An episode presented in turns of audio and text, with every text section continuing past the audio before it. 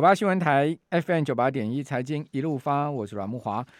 南韩央行预定2月24号举行利率决策会议，韩国的券商预计央行会在今年底把利率拉高到 2%、以因应经济复苏脚步强劲，以及呢抑制超乎预期的通货膨胀。这个是韩联社的报道，这个韩国的券商发表最新预估研判到今年底这个韩国央行的利率水准会来到 2%， 较先前预估的 1.75 高出了 0.25 个百分点。那去年8月韩国央行是首次升息然后呢去年10月如果没有记错的话再次升息，以及呢今年又升了一次，所以他把他的基准利率已经拉到了 1.25 了， 1.25 已经比重贴现率高了，就是中央银行的重贴现率是 1.125 的历史最低嘛。好，所以韩国现在的基准利率已经超过台湾了。那如果说韩国今年底把利率拉到 2% 的话，我可以跟各位报告台湾今年势必升息的了。那至于升多少，升到 1.5 呢还是升到 1.75， 我个人不敢预估，但是呢势必升息，而且有可能会升两次哦。那至于什么时候升息，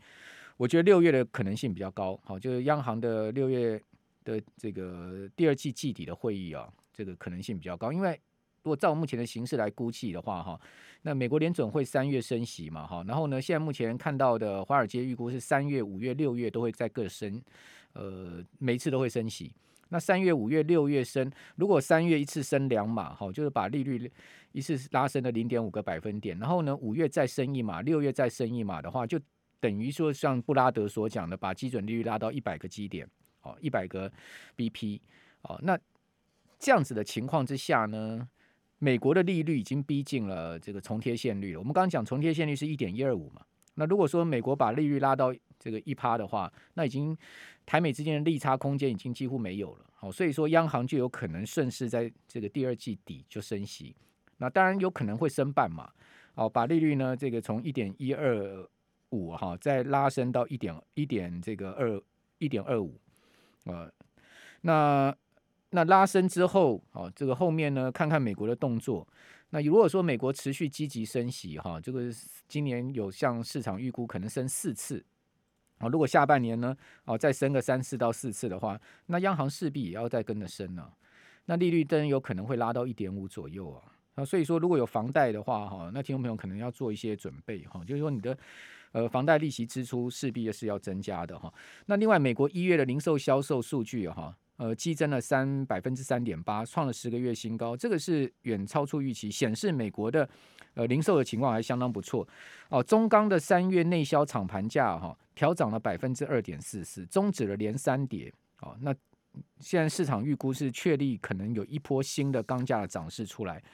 此外台积电子公司精材今天举行法说会去年每股赚 6.92 元准备配发3元的现金股利Netfresh 的现货价有回升刚刚谈到说记忆体的价格美光准备要调涨这个 Netfresh 的现货价也有回升模组厂调涨消费产品的价格就是这个快闪储存型的快闪记忆体 Netfresh 现货价已经止跌了那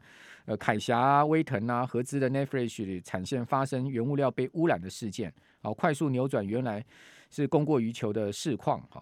所以业者指出 Netfresh 的报价涨幅大概有 5% 左右。好，那我们今天这两段呢，我们要来访问宏利投信投资策略部的邓胜明副总经理，在我们的线上邓副总您好。主持人好，各位听众大家晚安。好，那邓副总，美国现在目前的通膨已经来到40年新高嘛那40年新高的话，联准会您觉得它后面的动态应该会是如何进行？我觉得升息是必然趋势那现在 market consensus 大概是估6到7次左右那有可能是介于中间6.5次。那6.5次的话，大概就是升160几个基本点。那160基本点，因为昨天因为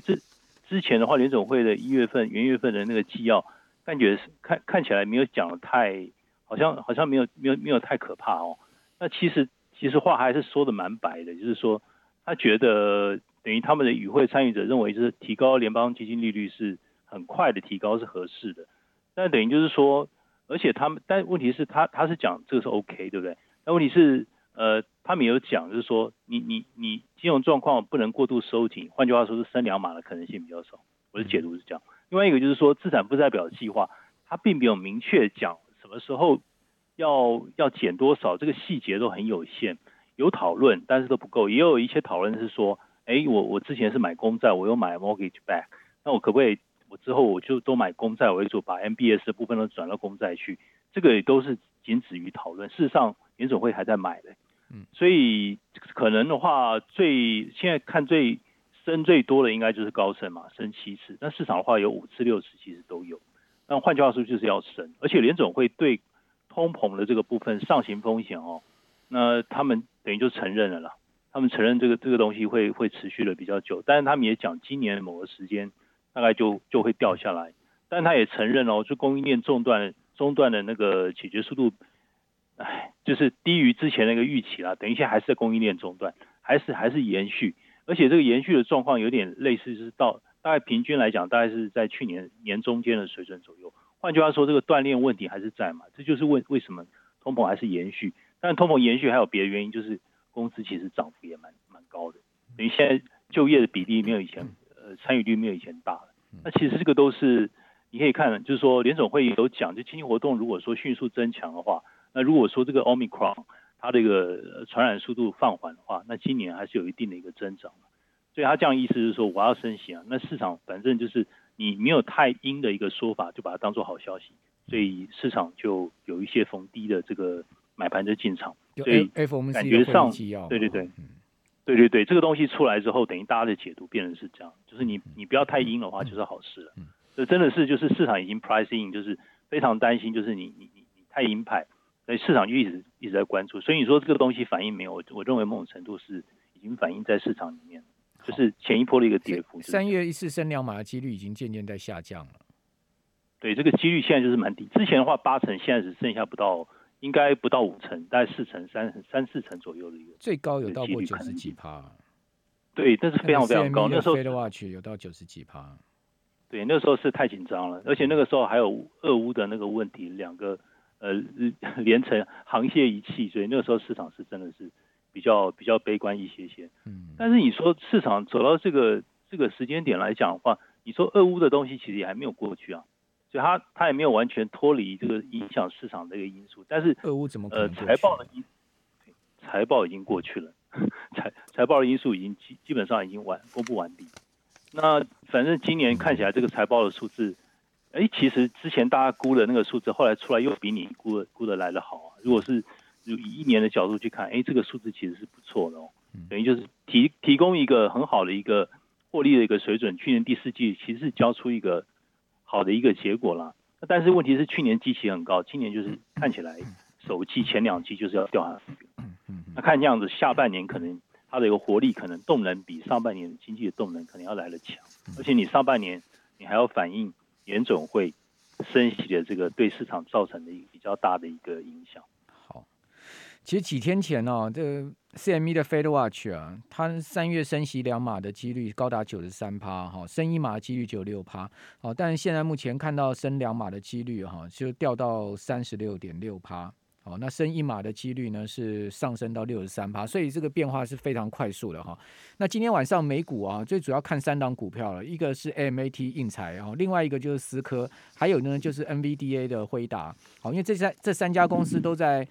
盘后公布出来财报嘛，哈，印材第1季的营收创下历史新高哦。好，第2季受限供应链，盘后呢股价涨幅有收敛了哈。它本来一度啊公布财报之后，盘后股价涨4%哦，但是稍微。后来收敛了，其他财报出来的情况相当不错。好，印材周3的股价是收高0.8%的幅度，好，那之后收敛涨幅呢，在盘后差不多还有2%的涨幅。那今年以来哦，印材的股价其实是下跌的哈，它差不多跌10%左右。好，但是虽然说下跌呢，但是大概也跟大盘的这个下跌的幅度差不太多了。哦，那并没有说比大盘跌的这个过头一点哈。好，因为如果你看到标准普尔500指数今年以来大概差不多还跌了这个有差不多有6%嘛。好，另外思科，思科在盘后公布出来2022年会计年度第2季的财报超出市场预期哦。同时呢，思科要扩大库藏股的规模。那在这样的状况之下呢，思科的股价盘后是跳涨 7%、哦。那至于辉达公布出来的财报、哦、相当不错，而且财测也很亮眼。哦、但是呢，市场反而解读说呢，虽然说财报不错，财测亮眼，没有让投资人更惊艳。哦、所以盘后本来一度啊，哦、这个辉达的股价是上涨、哦、但是呢转为下跌、哦，转为下跌，差不多跌 2% 左右。哦、那请教邓总，你怎么看这些美国科技巨头的财报呢？对，因为科技其实它一直都是获利优等生。那你可以看今年，当然今年来讲哈 ，Q 各角度去看，它的一个获利的一个增长率可能就没有那么跟上平均水准，因为平均水准其实是相当相当高了，很高两位数。但问题是那个东西等于是被能源和原物料的那个比较非常非常高的那个水准拉上去了哈。但是其实它的那个数字还是相当不错，它还是。没有排到前3名，至少还有第4名嘛。那第4名在美国的11大类股里面还是排前段班啊。相对来讲，科技股其实还是不错，只是说我觉得有一些公司哦，等于就是说你现在这个时间点来讲，涨到这边因为基期比较高，等于就是说你获利不是好就好了，你的 balance sheet 你的资产负债表还要够强，等于就是说你要够大，你要够会赚钱，成长率够高，你还要够稳。等于就是你碰到这种资金环境开始要有点缩，你等于自己资产负债表要够强劲，才能够面对这种缩表、升息缩表的那个环境哦。等于就是说你又要大，你又要强，你还要稳，那变成是对市场对这个事情的要求变得标准变得更高了。毕竟这也是累积一定的涨幅之后看到了一个现象，所以我觉得财报出来有时候一个解读非常非常严苛。好，我们这边先休息一下，等一下回到节目现场。98新闻台 FM98.1 财经一路发，我是阮慕骅。地缘政治的风险呢又突如袭来了，所以呢现在目前美国盘前呢3大指数呢全数下跌了。这个纳斯达克指数呢跌幅是 0.65%、跌了94点， S&P500 指数跌了22点，跌幅 0.5%， Dow Jones 跌了153点，跌幅 0.43%。 那我们来看一些重量股票，他们的盘前股价表现。苹果现在目前下跌了0.56%，到每股$171.58。另外刚刚讲到 AMAT 财报亮眼，所以现在目前盘前股价是上涨 2%，到$143.8，每股涨了$2.84。此外 MD 下跌，超微跌了快 2%，跌得还算是蛮重的。好，艾斯摩尔呢，则是盘前跌了 0.4% 的幅度。以及我们看到在Intel 的部分是下跌 0.7%， 那 JP Morgan Chase 的摩根大通呢，则是跌了 0.5% 的幅度，所以几乎全面下跌，不管是科技股或是说是银行股都下跌，美光都跌，美光盘前也跌了 0.85% 的幅度。至于说公布出来财报亮眼，财测也不错，但是市场不买单的辉达股价跌更多，现在目前盘前已经大跌了 3.6% 的幅度，每股快跌掉$10了，到255.5。这是辉达的最新的这个盘前的股价。另外台积电的 ADR TSM 现在目前盘前跌了 0.44%， 来到$123.05一股。所以几乎都下跌，我没看到有什么盘前现在目前在上涨的，很少，几乎都是下跌的。好，那谈一下邓副总今天要来跟我们讲的这个 Goldman 的报告。Goldman 说去年第四季以来他注意了4个主题。那邓副总他注意些什么东西呢？他当然就是第一个，他讲等于就是劳动市场哦。他说这个等于就是劳动市场还是非常 tight， 那等于就是因为你的那个投入成本其实是蛮高的，那你如果劳动市场那相对来讲，如果说它造成很大的一个风险投入，因为人工工资投入成本，其实这个部分如果说是增长的话，其实对企业营运来讲，其实会形成很大很大的一个压力。他提到第一点是这个，那这个等于就是你能够控制好，等于就是相对来讲的话，能够 manage 好这种劳动成本的一个公司，相对而言的话，那我觉得就是会影响它的一个个别的公司，其实会差别非常非常大。另外一点就是。像有些公司啦，就是它还是深受那个供应链中断的一个影响，那等于说那对他来讲其实都是逆风，而且这个情况他是觉得就是跟去年年中大概20二季度、三季度那时候其实并没有改善非常非常多，大家一直都以为供应链中断会因为经济的恢复很快回来嘛，那这个部分是第二个影响。那第三个影响他有提到就是说，越有定价能力的公司哦，相对来讲的话它的股价相对来讲它一个表现就今年来讲这些公司会比较好。还有一点就是说，因为企业现金我有现金的一个比例其实就是在它的一个总资产的比例还是在攀升之中的，那等于就是说你可以看就是去年2021年美国的那个整个诟病的案哦，其实是3兆多美金，其实这创了过去20年的一个高峰，那今年可能要再创高峰几率不是很大，但是代表一件事就是他们要让他的那个等于资产负债表更漂亮哦，有时候就是用诟病的速度其实最快，而且就是说有一些数位的一个需求，或者是就是 ESG 的一个需求，绿能的需求，那更加在未来的世界更加重视，等于就是用这种诟病的方式是最快达成的一个方向。所以这几个主题就是对未来来讲的话，你可能不是只是看寻常的一个财报就去判读，等于就是这些因素有的是增加成本，有的是你的一个市场的一个控制，价格的控制力，有些是企业的活动本身是因为资金充裕然后去造成企业活动更加兴盛的一个情况，就是越钱越多然后越能够掌控市场的一个力量，这些标的的话等于是影响越大，这个跟等于标普500整体的一个指数背后还有很多的一个影响一个因素，可以提供给大家参考。好，那在这么错综复杂的这个整个宏观经济环境、地缘政治风险、等等这种影响之下哈，您会建议我们听众朋友今年第一季、第二季度哈该怎么样做资产配置呢？我觉得第一季我看了一下，如果说大家之前很关注的那个科技股，对，我看了一下有一个北美科技指数，它大概比 NASDAQ 还要在走势再更强一些。我发现过去5年，特别是过去3年，第一季大概都是通常是比较偏低的一个水准，都是低点，然后通常大概它从低点回复到等于回复过去。回到之前的高点，大概最多花1季的左右的时间，快的话可能不到1个月就回去。但今年，那甚至在前4年、前5年那个时候，因为是市场更强，所以它基本上没什么回档就一直上去。但今年因为碰到升息缩表，那可能压力更大。但刚好3月15号也是在第一季嘛，等于就是说你现在回到之前的那个低点，破年线的时候低点，要再破之前那个年线，我觉得这种可能性其实是比较低的啦。我觉得要去注意，就是如果因为升息的这个因素，因为它影响最大的点就是升息前的预期，还有就是初次升息那个时候影响压力是最大，所以像成长股这种科技股之前这种市场最关注的这种题材的类股，那是不是在第一季就因为这个因素有打回来的时候，大家去留意整个资产？还有一点，另外一个方向就是说，那未来的趋势就是要升息，那所以会造成它的一个等于就是它的一个净益比会上升的。NIM 会上升的这种金融股，我觉得要去留意，等于就是相对来讲他们其实它的一个获利结构从去年就看出来，美国的地区银行其实涨了 30-40%， 年初到现在又是 7-8%， 你就是发现这是一个趋势。等于就是慢慢地区银行例如什么地区银行，美国的中型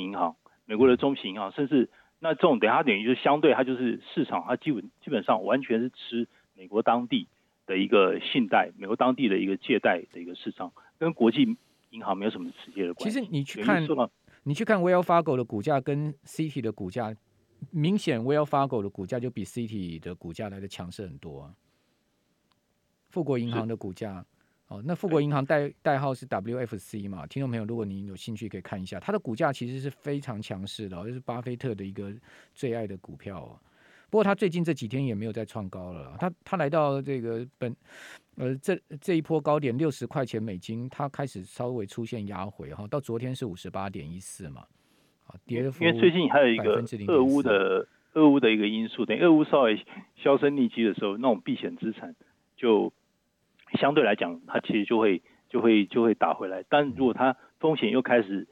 引动大的神经的时候，那避险资产又出现，等于就是。像这种成长股就会被打回来，但是你可以看，就是那种资产的话，假设它都没有打得非常非常深，那我觉得今年等于它相对而言可能就是一个比较长多的趋势。所以第一季您觉得就是说，如果科技股有比较明显持续压回，受到升息或地缘政治风险影响的话，其实应该可以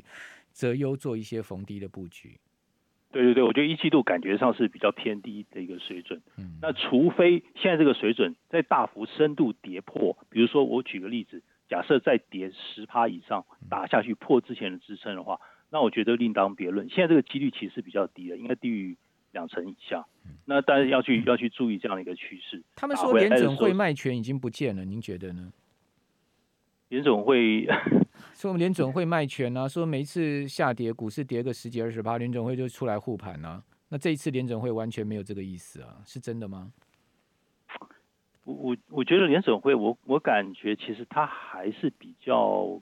割一些的，相对而言，你看他那些委员那些说法，我觉得他其实还是有一点呵护市场，但就是说，其实市场其实也现在是市场逼着联准会非得要去升息，那这样联准会去升息的时候，其实市场就不会意外。那联准会其实某种程度也希望市场是这样去呼应啊，等于去这样去反应，这样它的压力会最小。它做所有升息动作，市场大家都不会意外。那除非的话，很多东西是失控，那它还必要做更强力的动作。那这对他来讲，他的压力就会更大，因为你看他现在资产负债表快9兆，那这个东西无论你怎么去减，反正未来的趋势就是要降下来，看你怎么去降这些东西了。我觉得市场的话，就是过去数年以来，你央妈不断的提供资金去支撑市场风险资产，股和债其实都是，特别是债券。所以我觉得相对而言的话，股票压力搞不好比债券还小一些，债券压力反而是更大的。哦，那个部分的话，我觉得就是。股票的部分受到这样的一个影响，你说央行的这个红利，今年来讲其实是不要期待太过高了，等于就相对来讲，你要靠自己的力量去撑动、引动、牵动你这个股价的一个支撑的一个点，本来就会比较辛苦一点点。那相对来讲的话，挑选的标的一定要更强，等于就是资产负债表要更强劲。美国10年期国债殖利率现在最新你们估大概到年底会到多少？因为我觉得就是这个水准2%上下这个地方，接下来它只要喷上去，就因为最近注意到美国10年债的 auction 其实是很受欢迎的，倍数大概2.7倍左右，代表说它一下以太快的速度喷上去，等于就是市场，而且之前买的机构很多都是外国央行，等于就无风险利率还是有一定的一个需求，所以我觉得只要上去，可能市场就有买盘，所以我觉得它年底之前可能会区间慢慢横盘上去，而不是直接上去，我觉得要直接一路到 2.25 很快，如果你现在才3月不到，你就到 2.25， 你今年整年也就估那么多而已。谢谢。所以